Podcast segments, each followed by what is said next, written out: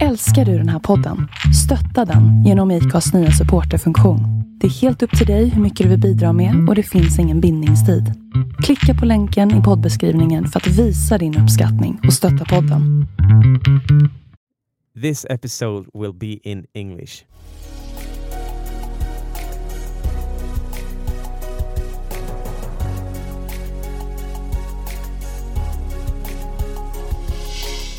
Welcome to the Swedish podcast Vart är vi på väg? Or in English, Where are we heading?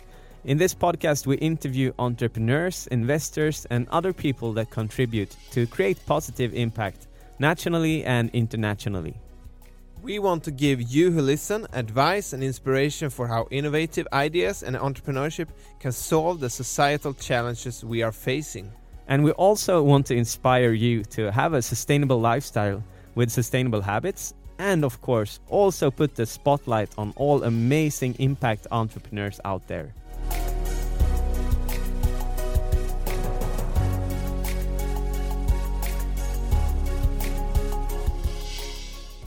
Today's episode is produced in collaboration with Forum for Social Innovation Sweden, the national knowledge platform for developing and promoting social innovation and social entrepreneurship in Sweden.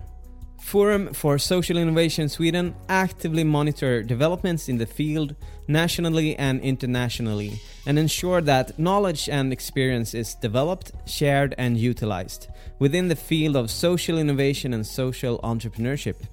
The knowledge platform is expanding nationally through a partnership between universities and is financed by Sweden's innovation agency Vinnova, working from insight to impact. Forum for Social Innovation Sweden builds capacity for innovation that meets societal challenges, together with stakeholders across sectors. Today's episode, we have had the honor to interview Karen Dolva, co founder of No Isolation.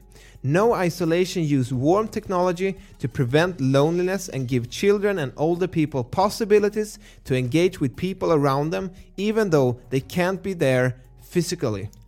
We talk about Karen's upbringing outside of Oslo, Norway, why Norwegians eat sandwiches for lunch, and her early interest in entrepreneurship, and what led her to start No Isolation, a company that revolutionized the tech industry.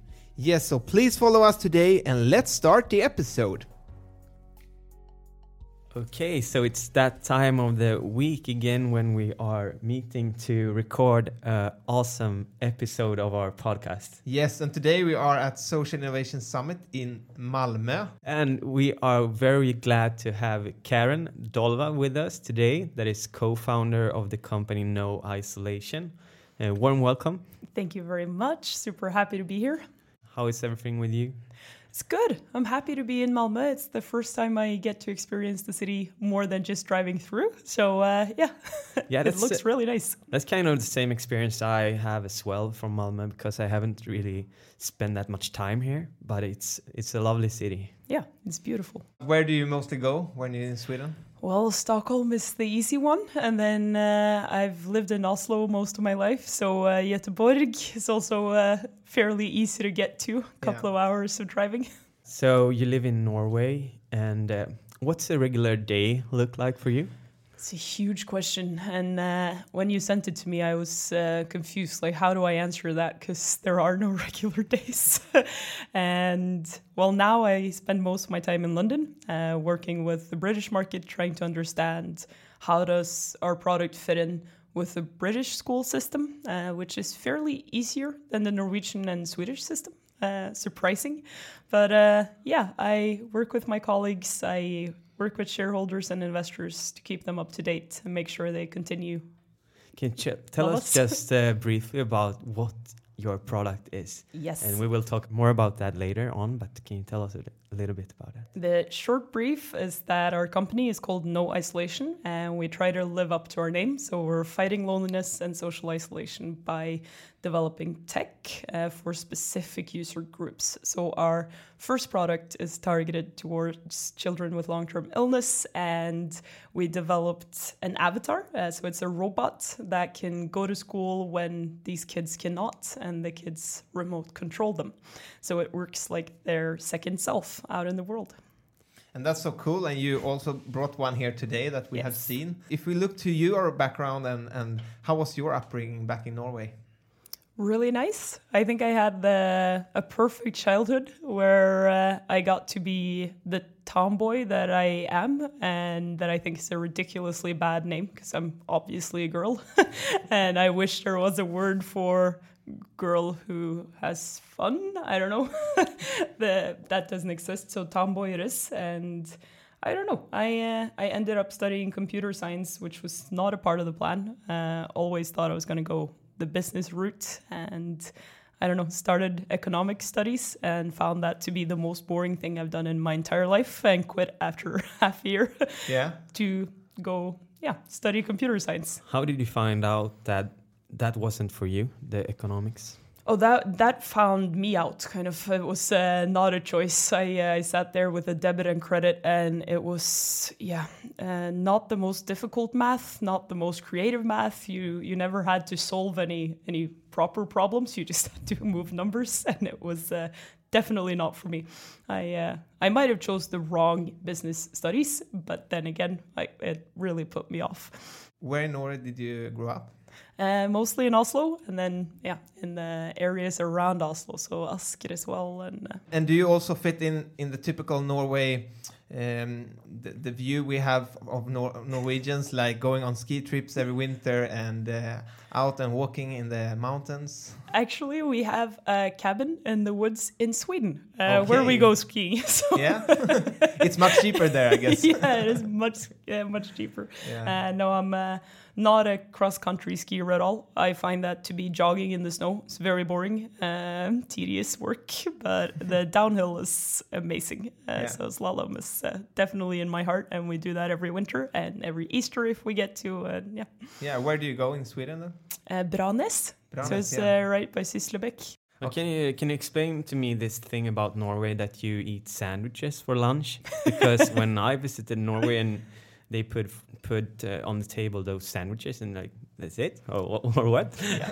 I uh, I can turn that straight around. Can you explain how you get to eat dinner twice a day? Like we It's awesome. Yeah. no, it must be. We're uh, I've grown up with like I think all Norwegian kids uh, the matpakke. Uh, so it's a food pack uh, with typically two to three pieces of bread and some really boring spread on top of it, uh, slices of cheese or salami, and yeah, you pack it in the morning or even the night before, and then you eat it at lunch in school. And we still do that as adults, uh, so we're obviously scarred for life because we never get past it. But all Norwegians are so uh, fit, I think, and you are out in the forest and you go skiing and you're running, and then you put those sandwiches and you have like Nutella and all those like unhealthy things on it. How can you still be so fit? Is it because you you I- exercise a lot, or Maybe that's it. I'm uh, I'm not sure actually, but I think there's there's quite an insane health focus, at least in Oslo or and the big cities at the moment, and it has been for quite a few years, where it might have gone overboard and to the extreme, where uh, yeah, you're seeing more eating disorders than ever, uh, which is obviously not good. Uh, and when it comes to the Nutella and stuff, uh, very very few people eat that every day. Uh, yeah, I, I grew up not getting Nutella ever. In school, what what was the things that interested you the most? I've always been fond of uh, math, uh, and especially when I got to high school, where where math wasn't only about being exact, but about thinking and solving things. Uh, I've always loved that, like the riddle side of it. And then I also actually think writing, like Nor- Norwegian classes, were a lot of fun. Uh, getting to write essays and trying to be like super creative. I uh, I have always found it incredibly hard to focus for long periods of time, and uh, definitely an ADHD case where yeah things needs to move fast, and I need to uh, be able to switch tasks all the time and just finish things up. So maybe that entrepreneurial uh, kind of uh, uh, thing was already there in, in, in young age? I think it was without me knowing. And I have a grandfather who was uh, definitely an entrepreneur, uh, invented a lot of things. And uh, I don't know, always kind of wanted to be like him, but never thought it was a job. So it wasn't until university where uh, I was hired by this tech incubator uh, where a lot of startups were working uh, that I realized that this is it. Like, how this can is your crib. yeah, this is this is where I belong, and and I'm not going anywhere. I'm Yeah. uh, I'm staying in this space, and I'll I'll try to figure out how to be a part of it in the in the best way. How did it felt like for you to grasp that feeling that you suddenly realize that oh this is the place for me you know with the entrepreneurial um, things and not the the it's- traditional Yeah, it's a um, it's a tough feeling to describe. Uh, I think I think the best example of how how big the transformation was was that my mom started sending me like this job listings for proper jobs, what she called it, with the bank. So with all the big companies where you can apply for this, and I'm like, I have a job. I I literally have a job. I'm happy. I want to be here. Uh, but she uh, she didn't see it, and it took us or it took me two years in Startup Lab, another startup called UX Lab, and then two years in No Isolation before my mom kind of realized that she's got to do this. and this is a real job. yeah, it is a real job. Yeah. Uh, but that and uh, what was the talks um, in your upbringing at the dinner tables? Oh my god, a lot of things. I uh, my mom and dad are not together, so there are very different conversations in the two different houses. Where my mom is uh, working in a bank, she's super proper, working with compliance. She's uh, she's the steady one, and then my dad works in sales. Uh, it's always been high and low and everywhere. Uh, so they're uh, they're very different. And I we've never talked much politics, but I think we've we've many times talked about how the world is put together and and how it doesn't always make sense. So we've had quite a few good discussions on how how it doesn't fit. Like why can't people see this and why aren't we changing how it's all screwed together? How do you think you, you, you came to these discussions? I don't know. I think both my mom and dad are engaged people who who likes like thinking about things and and the philosophical side of uh, side of the world. And I don't know. It was just it came very natural. Were you engaged in any societal issues back then? I have been in many cases like part of student unions and stuff like that, trying to connect the un- university with the business around it. And there weren't many environment groups when I went to school. Like it wasn't something you could just choose. Um, but I've always also been very active. So the after school for me has been a lot of workouts and uh, band practices. Cause kind of a nerd there too. Went to the school band for eight years. Oh, what, Uh, what did you play? Oh, that's embarrassing, right? It's um, euphonium, so uh, the smaller tuba or the bigger baritone. Yeah. yeah. So, leading up to this that you're working with today, no isolation, have you had any previous ventures that has been successful or not so successful that you can tell us about? Well, not so successful, yes. Uh, nothing majorly successful before no isolation. But uh, whilst working in Startup Lab, my, my first time around, uh, I, together with four, um, four of my fellow students, uh, we started a company called UX Lab. So, user experience, and we wanted to help other startups and help big corporations actually test their products. Uh, so, as a part of my computer science degree, that was kind of my field, the UX. So, it was like digital products. Digital products, but I'd be happy to test the chair as well. Like it only teaches you the the dynamics of testing and how how do humans meet with solutions. Like what is the interface there, and is it self-explanatory, and to whom is it self-explanatory? Like uh, what are the contexts that you bring with you uh, when you start using something? And we wanted to in ux lab we wanted to just help people test because we saw that most of the startups uh, at startup lab they were testing stuff with their moms they were testing stuff themselves and then that's not good enough. Your mom is always going to tell you what you want to hear and you know if you test your own product you know the the logic of it because you made that logic. Uh, so you can never test your own products and get good answers, right? Because uh, you know that okay, that button is there because I placed it there. Uh, but being able to bring in real users and tell companies that this is actually not good enough. You need to change this and that. That was a lot of fun for a little while. And then I realized that now I'm a consultant, which was kind of what I wanted to avoid when starting a company. so it took a year, and then Startup Lab offered me a new job uh, at Startup Lab. So then I switched back to Startup Lab and worked there for another year. What would you say are your best suggestions when starting a new company, a new product? Uh, you, you talked about this user experience. What are the, the main things you should do to try your product as the best way? I would always say that if you have a great idea and you keep talking to people about your idea and it resonates with a lot of people, then try throwing that idea out and just scratch it and see what problem am I solving here. Because the reason you're gonna get response is that people have felt the problem that you're trying to solve. And if you get too um, too set on what you've already come up with, uh, you might not see the genius that that could be there. So being able to scratch whatever you've come up with and start anew with, okay, this is actually the problem my idea is trying to solve. And is this idea enough? Like am i am i doing everything here or should i should i do a pivot on the product and, and do something else i think way too few people do that uh, they they have this concept and they want to move forward with that concept and they think that they can improve the concept which I think is completely wrong. I think it will never be as good as it can be if you're not willing to scrap it all.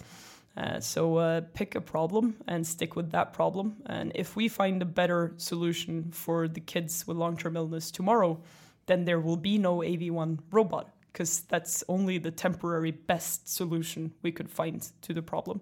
Uh, and yeah. So number one Tip. look to what you what problem you are solving and stick to that stick to that and and try to come up with several ways of solving that problem and if you end up at the end of the road with okay i had the best idea to begin with then fine, you've you've eliminated a lot of other opportunities. But I don't think you will. I think you'll end up with a different solution if you're able to properly scrap whatever you thought was genius. Good advice. So at the time at Startup Lab, what happened after that? after Startup Lab, we started No Isolation. So I I started back in Startup Lab, and I was sitting there itching all over, thinking that now I'm here and my job is to help these startups. But what I really want to do is run something myself. And uh, two of my uh, my fellow founders, kind of, we weren't colleagues, but uh, we were working in different startups. Uh, Marius and Matias and I, we've been talking about senior products and how every senior product we could find looked like Fisher Price toys, like with these big red and green buttons, and they were just ridiculously stupid. So we thought there should be a place in this world where senior technology is developed with respect from the bottom up and not adaptations of whatever we are getting.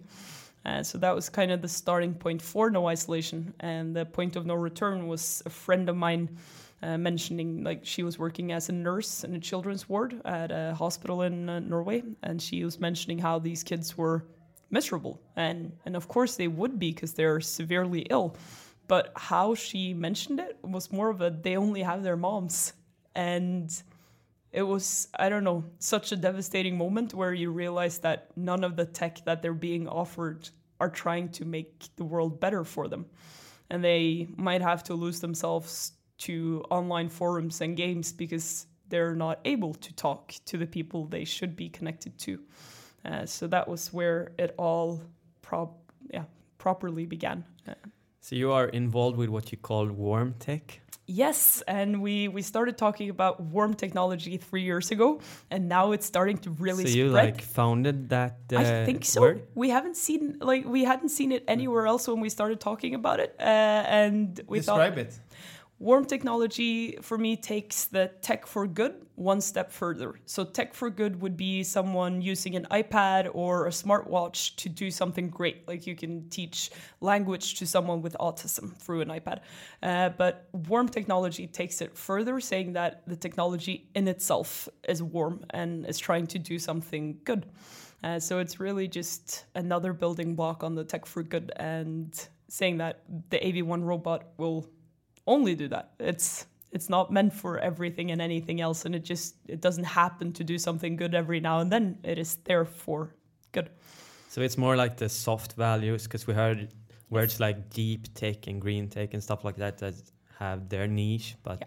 warm tech is the soft values. it, it is definitely the soft side of it and it's the mental health side of it so i'm uh, i'm begging the world to kind of establish a mental health tech box because right now we have medtech but we don't necessarily all fit into the medtech uh, but uh, mental health should be something we talk about all the time and uh, it's so much money to save for the government in there so much more joy for the individuals if we manage to to make it a thing. So the more specific uh, thing that you are trying to solve is the problem of loneliness. yes Tell us a bit about what is loneliness and how is how wide is this problem in our society? So loneliness is first of all something most of us have experienced. If you say the word lonely, uh, it leaves you with an emotion, and it's not a good one. uh, and for me, I've I've definitely experienced loneliness myself, starting uni in Oslo and figuring out that all of my friends they'd moved to other cities, and now I had to get all new friends, and I were, were not prepared for that at all. And my expectations for what university in Oslo was going to be like they were sky high so I was expecting like having an amazing time from day 1 that didn't happen at all. Uh, and that was devastating. And I think that happens to a lot of university students and a lot of people starting a new job moving to a new city. You get kids for the first time. A lot of these changes in life who are that are supposed to be good but ends up being much sadder than than you thought they would be. So loneliness is is what happens when your expectations for social connection is not met. And it's not to be confused with being alone, because I can go to my cabin alone and I can have the best time just experiencing that solitude. But the feeling of of being lonely is something very different. So can you tell us about your major two major products? Yeah. And so, so what we've seen is that we can obviously not make one product that will solve loneliness worldwide uh, with the snap of our fingers, but we can we can target specific groups. So we've talked about the children with long-term illness that are experiencing getting a diagnosis and just being cut off from the world. But then our second problem area was the seniors, uh, the seniors being anyone between yeah, over the age of 85 and unable to use technology to stay connected to their families. And the seniors are going through a lot of these uprootings where they might have a changed health situation, they might have to move into a care facility, they lose their partners, their families move away. So there are all of these things happening at once, making it extremely hard for them to to go on living a social life. And we found that first of all, most of them are not using technology at all. Uh, so 75% of those over 75 are not continuously online. Like, what? That's crazy. They should be online, and it should be so much easier for their families to to keep them involved and and show them that I, I remember you. But there were no solutions out there, and the only thing we found were apps for iPads. And then these seniors, or at least half of them, have very dry fingertips due to poor blood circulation. So touchscreens are really, really poor solution for the above 80s. And we try to make a computer for them, which is quite cool, and it's working really well. So it's amazing. We played. It's almost it's 890 KOMPs out there now. So it's called a KOMP. It's called a KOMP, and it's for compassionate companionship computer. There were a lot of nice mm. words starting with comp, and then made Google friendly with a K. And the other product that you have with you today that you will also see when you listen to this podcast, you will see on the picture Karen holding one of them. Yeah. Um, That's what is that? That's the AV1 robot, and it's uh, the telepresence robot for kids with long-term illness. Uh, so the the AV1 goes to school when a child cannot, and the child remote controls it from bed, so you can go on field trips with your class, and you can be a part of the breaks, and you can. And how is the, the, the person back home a part of it with this robot? How can they interact? the person in bed or at hospital they will sit with a tablet or a smartphone any touch device really and log on to the robot through an app uh, so it's your personal robot and you remote control it completely uh, and with touch so on the on the screen of your tablet you'll only see the the video stream from the robot. You'll see everyone surrounding it, and you can use touch to control movements. And you can talk through it. So, just like a phone on speaker, uh, they will all hear what you're saying, and you can engage and be a part of group work. And yeah. That is so cool. It's like a completely new way to do this. But how, I wonder, how has this been done before? Well, it hasn't really been done before. Uh, when we started like mapping out the whole uh, whole user group, like what are these kids using today? What are their parents trying? What how are they engaging with their friends? There were quite a few who had tried to set up and use Skype, for example, uh, so regular video streaming. What they found was a lot of resistance with the schools because Skype is not a secure solution to put in a classroom with 30 30 kids and a hospital at the other end. Uh, and it's also static. So when you log on with Skype, you see one way and, and you're not a part of the environment being able to move. And the third huge obstacle with the video streaming services was this display that the kids in bed were displayed in class. And I was out observing Skype being used and seeing one of these kids turning off their video camera and just saying that I, I don't want to be on display. And all of the other kids reacting saying that you have to be like we we know that we could have seen you uh, which was kind of sad experience where this child ended up logging off instead of turning on the camera. Uh, so we've tried to avoid anything in AV1 that will make it uncomfortable to log on uh, and it's really working which is quite magical. So earlier today you gave as a company, No Isolation, two of those robots to the Skåne uh, hospital that is in Malmö and in Lund. Yes. So, what have you been seeing so far, the reactions, and how does it uh, change work? the world? Yeah, change. it's been quite magnificent. So, we've had robots out for three years now. Uh, with first prototypes and then first production, and now the second generation AV1. And the kids are really using them as their second self. And for many of them it's not about staying on, logged on for a whole day. They might only be awake for an hour and then you have 15 minutes to say hi to your friends which is a large part of your day. And they're using it in very very different ways. So one of the coolest stories we we heard that we weren't expecting was a 17 year old who who used her robot in school, but also with her mom when she went shopping for groceries. Because this 17 year old had then not been in a grocery store for a year and she had to write lists whenever she wanted something. But now she could come to the store and kind of say, hey, I want that, and, and look at things, uh, which for her were quite a huge like step towards freedom where you don't have to remember that you want bananas you can you can see the bananas at the store and say hey bring some of those because that would be amazing. Yeah, and I think as you also showed earlier that this robot can also like raise their hand or answer yes. questions by some lights that yeah. they so how does that work so in the app uh, the child has a few options uh, they can control the motions displayed in the eyes so the eyes are put together of led lights and you can have happy eyes and you can have sad eyes and you can have uh, curious eyes and the child can also choose to uh, put this blinker up uh, that kind of says, Hi, uh, I want to say something, but I don't want to interrupt. And they have the third thing, and the last thing is that they can turn the entire head of the robot blue, uh, indicating that I'm not feeling well. I'm here and I can see and hear you, but don't ask me any tough questions because I might fall in and out of sleep. I'm I'm not able to be focusing. Uh, and and we didn't know that we needed features like that. Like the hand raising, you can kind of guess when you're an adult uh, and a healthy adult, but the blue light and the way of telling everyone in class that I'm not feeling well without having to say so, that was something we discovered in our user tests where it became tough for them to use the robot because they couldn't communicate in a very subtle way that I'm I'm not all here.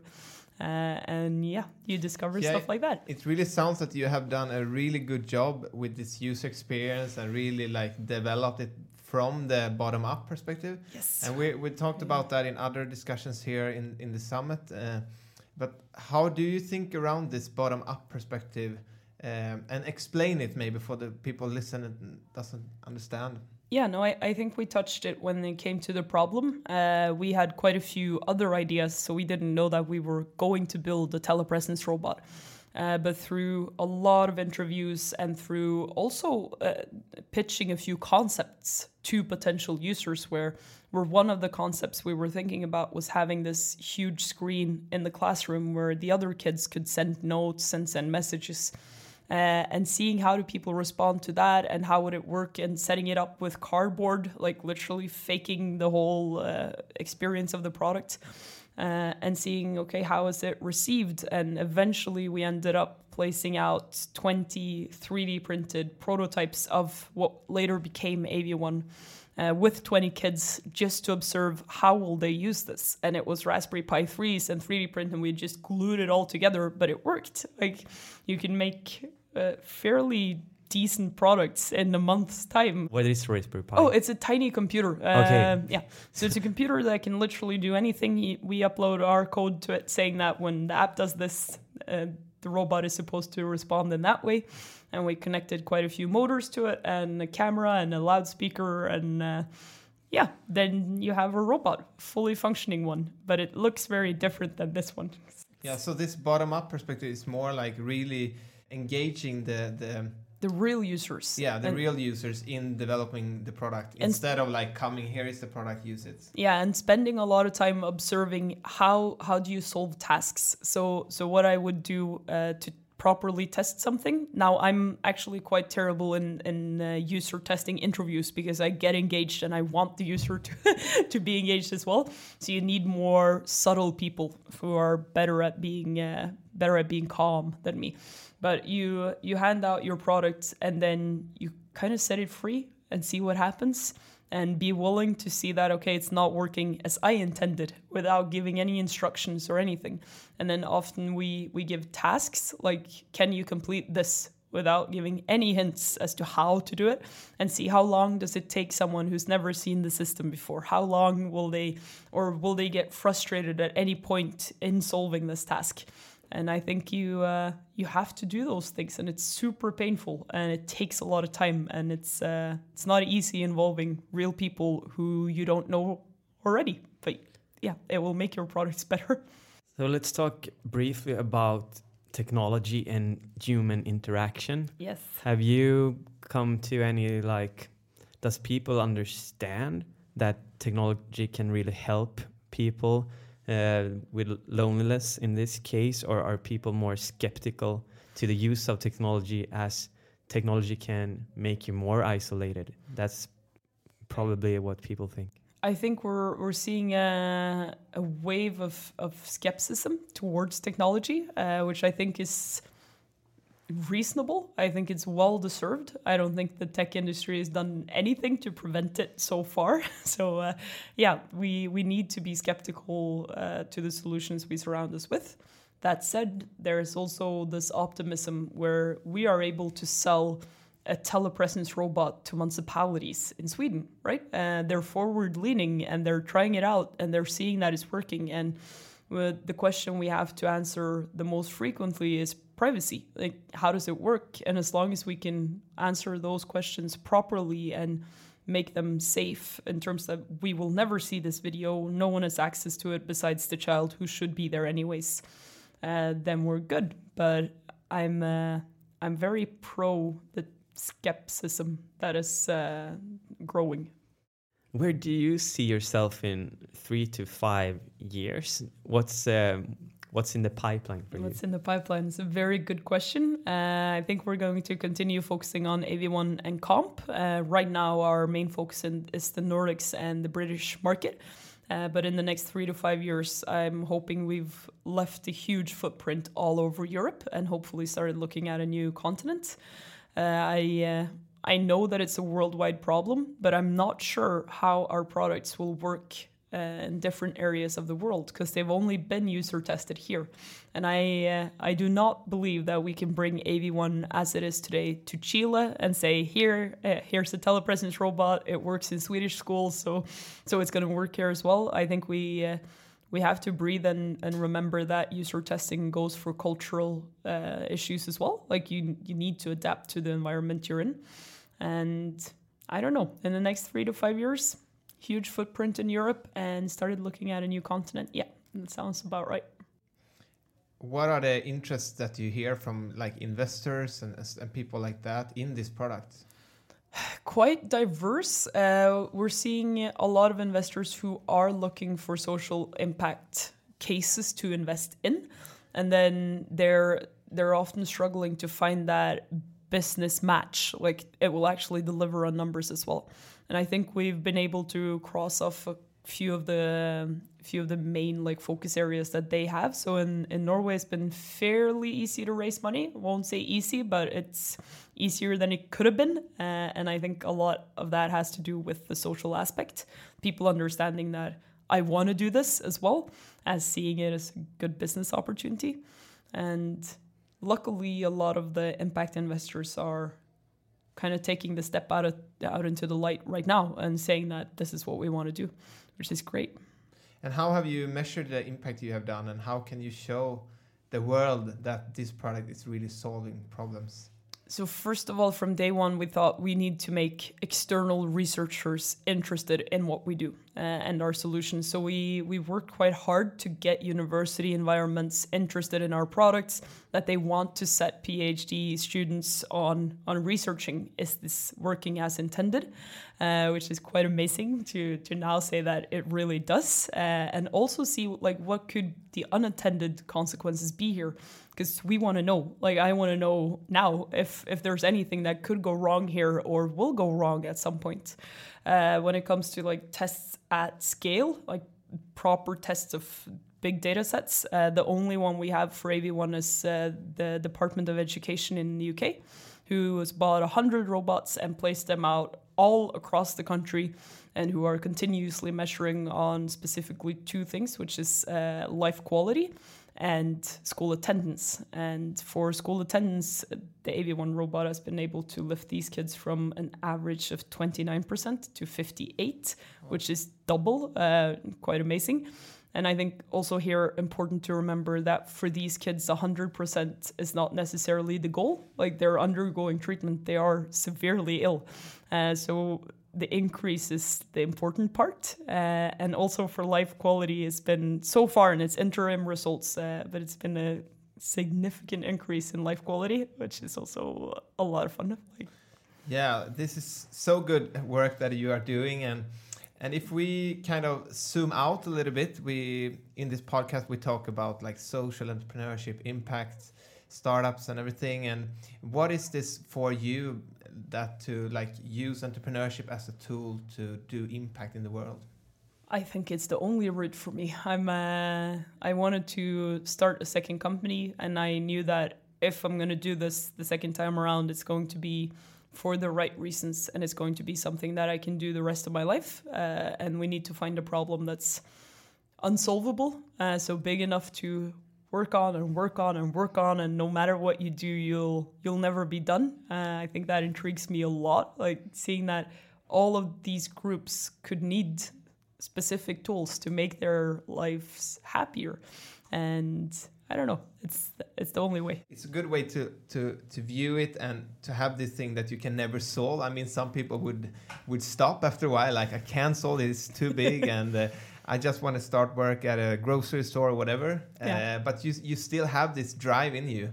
definitely Wh- what is it? What is it that kind of drives you to work with this and never stop? well even if it's too big to be solved in its entirety, we're we're seeing every day we're solving it for someone, and for each day that goes by, we're we're closer to solving it for someone else as well. So for every person you get your products out to, you you should know that okay, I'm I'm one step closer to this huge unsolvable goal. It's it's progress and for us to get like I think everyone who works at No Isolation when we get the user feedback when you when you get emails from moms and it's just this is it. It's no question that you should continue doing this because we're changing lives and we know we are uh, and that's magical. So loneliness is one of the challenges that uh, we are facing as humanity today, Yeah. and you are trying to solve that. Um, but we are standing in front of a lot of challenges. Yes. Um, what's your take on how the world will look like in 10 years' time from now? Have we solved uh, some of those challenges, or are we facing new ones? And um, what's what's your take on that situation?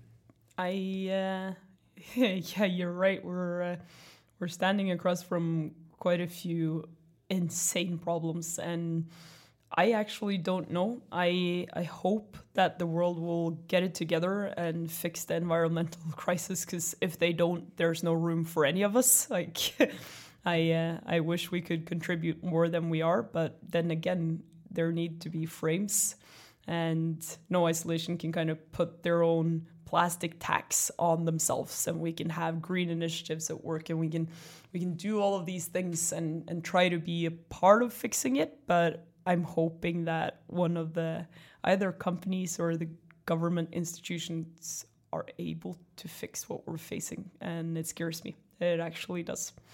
Because i'm i haven't seen the the one great this is it solution. Maybe it isn't one great solution. Maybe it's tons of small initiatives that will make the change. Yeah, probably. Uh, we have to collaborate, I think, Yes. uh, as we are doing here in this at the summit. People from different sectors are meeting, like Yeah. of uh, the um, public sector and the private sector. Yeah. So we have to collaborate on this, and then we hopefully will be successful. Yes. In our podcast, we always end with some advice from our guests. So um, we are landing now in this conversation, and we want your best advice um, on for an entrepreneur who wants to get started with a business idea. What should they do? Well, first of all, find a team. Uh, I would never have survived this on my own, so I'm very happy with there were three of us. Uh, I think three is a magical number where, uh, yeah, you can you can fight and you can be friends and you can celebrate and and just be in it together. Uh, so first of all, get a team and make sure that you're equal in it, so that you can, yeah, discuss on equal terms and. Secondly, I would make sure that you're facing a problem or a market that you are willing to spend all your time on. And like I've ruined all like all my social media because I follow all of these groups for parents with sick kids and you you just end up becoming the company that you're starting if you're doing this properly and and you need to be willing to go there. Uh, I think I would also if I I had never touched the like entrepreneurial uh, sphere, I would try working in another startup first uh, to see what it's all about because it's never any magic. It's just hard work and it's a lot of everyday life uh, where you just show up and you do the tedious tasks and then you go home at night and you're tired. Uh, and I think people uh, need to realize that it's not flashy and it's not magical, and it's very few days that are podcasts and scene shows. Like it's uh, most days are yeah, getting up, having a shower, going to work, sitting there answering emails all day long, and trying to plan out how how next day is going to be. Find a UX designer because if you're developing technology without a UX designer on your team, I think you won't make anything good. That's some great advice. Uh, I'm curious about the thing you said with the team Yeah. uh, of co-founders that all should be equal. So do you mean by that all should have equal stakes, like percentage of the company? or at least a solid stake. Uh, so at No Isolation, we were we were two with the same amount of shares, and the third person had slightly less, but still like a significant shareholder, and not a one or two percent, because then you're not sitting at the table with the same force as everyone else. And I think for the first six months, where it's gonna be the three of you, or the two of you, or the four of you. Uh, you need to be able to discuss in a way where where all opinions matter. And for for us at least it helped a lot that we're in this together. It's not my project. It's not marius's project. None of us are helping the other person out. We're in it all of us. Uh, and that has made a huge difference for me at least A social company that you believe in now and in the future. we're seeing a lot of ed tech uh, that I think is really interesting. Uh, Poio was teaching kids to read uh, with learning difficulties. I think that's really, really interesting. And especially if you start looking at the differences with uh, inequality coming out of different homes, like what's your background is going to define your entire career. And I think uh, solutions that will make education more available is going to reduce those differences. At least I hope they will. Um, I also think that in in medical, like in the whole health tech sphere, uh, how to take care of yourself and and have access to just treatment is going to be really important. But I can't pinpoint one company that I think is doing uh, the best job. But we're seeing quite a few of them now, and and that's really interesting because I think the biggest differences between us and the social social separations are they need to be solved. And i think it will be solved with access uh, and really cheap access for everyone because then we can bring all of us up to the same level and it will benefit everyone long term if all of us are involved. And who would you like to see interviewed here in the podcast? oh that's a very good question. I um maybe the founders of kahoot. Uh, it's a learning game from norway as well. Uh, i think they've done quite an amazing job just ipo'd and yeah they would be they would be a great guest. Is This- that a Norwegian word? kahoot? Yeah. it's actually an english word but they also they've added a k instead of the c. But in to be in cahoots is kind of to cooperate. And uh, if you were to do uh, i don't know uh, something and you were in cahoots then uh, then you're in it together That's a great ending of this podcast. I would say that we're in this Yeah. together and we can solve it together. Yes. So it's been a great talk, and we are very glad to have this have had this conversation with you today. And we you. wish you all the luck with no isolation in the future. thank you very much thank, Thank you, you for having much. me Thank you.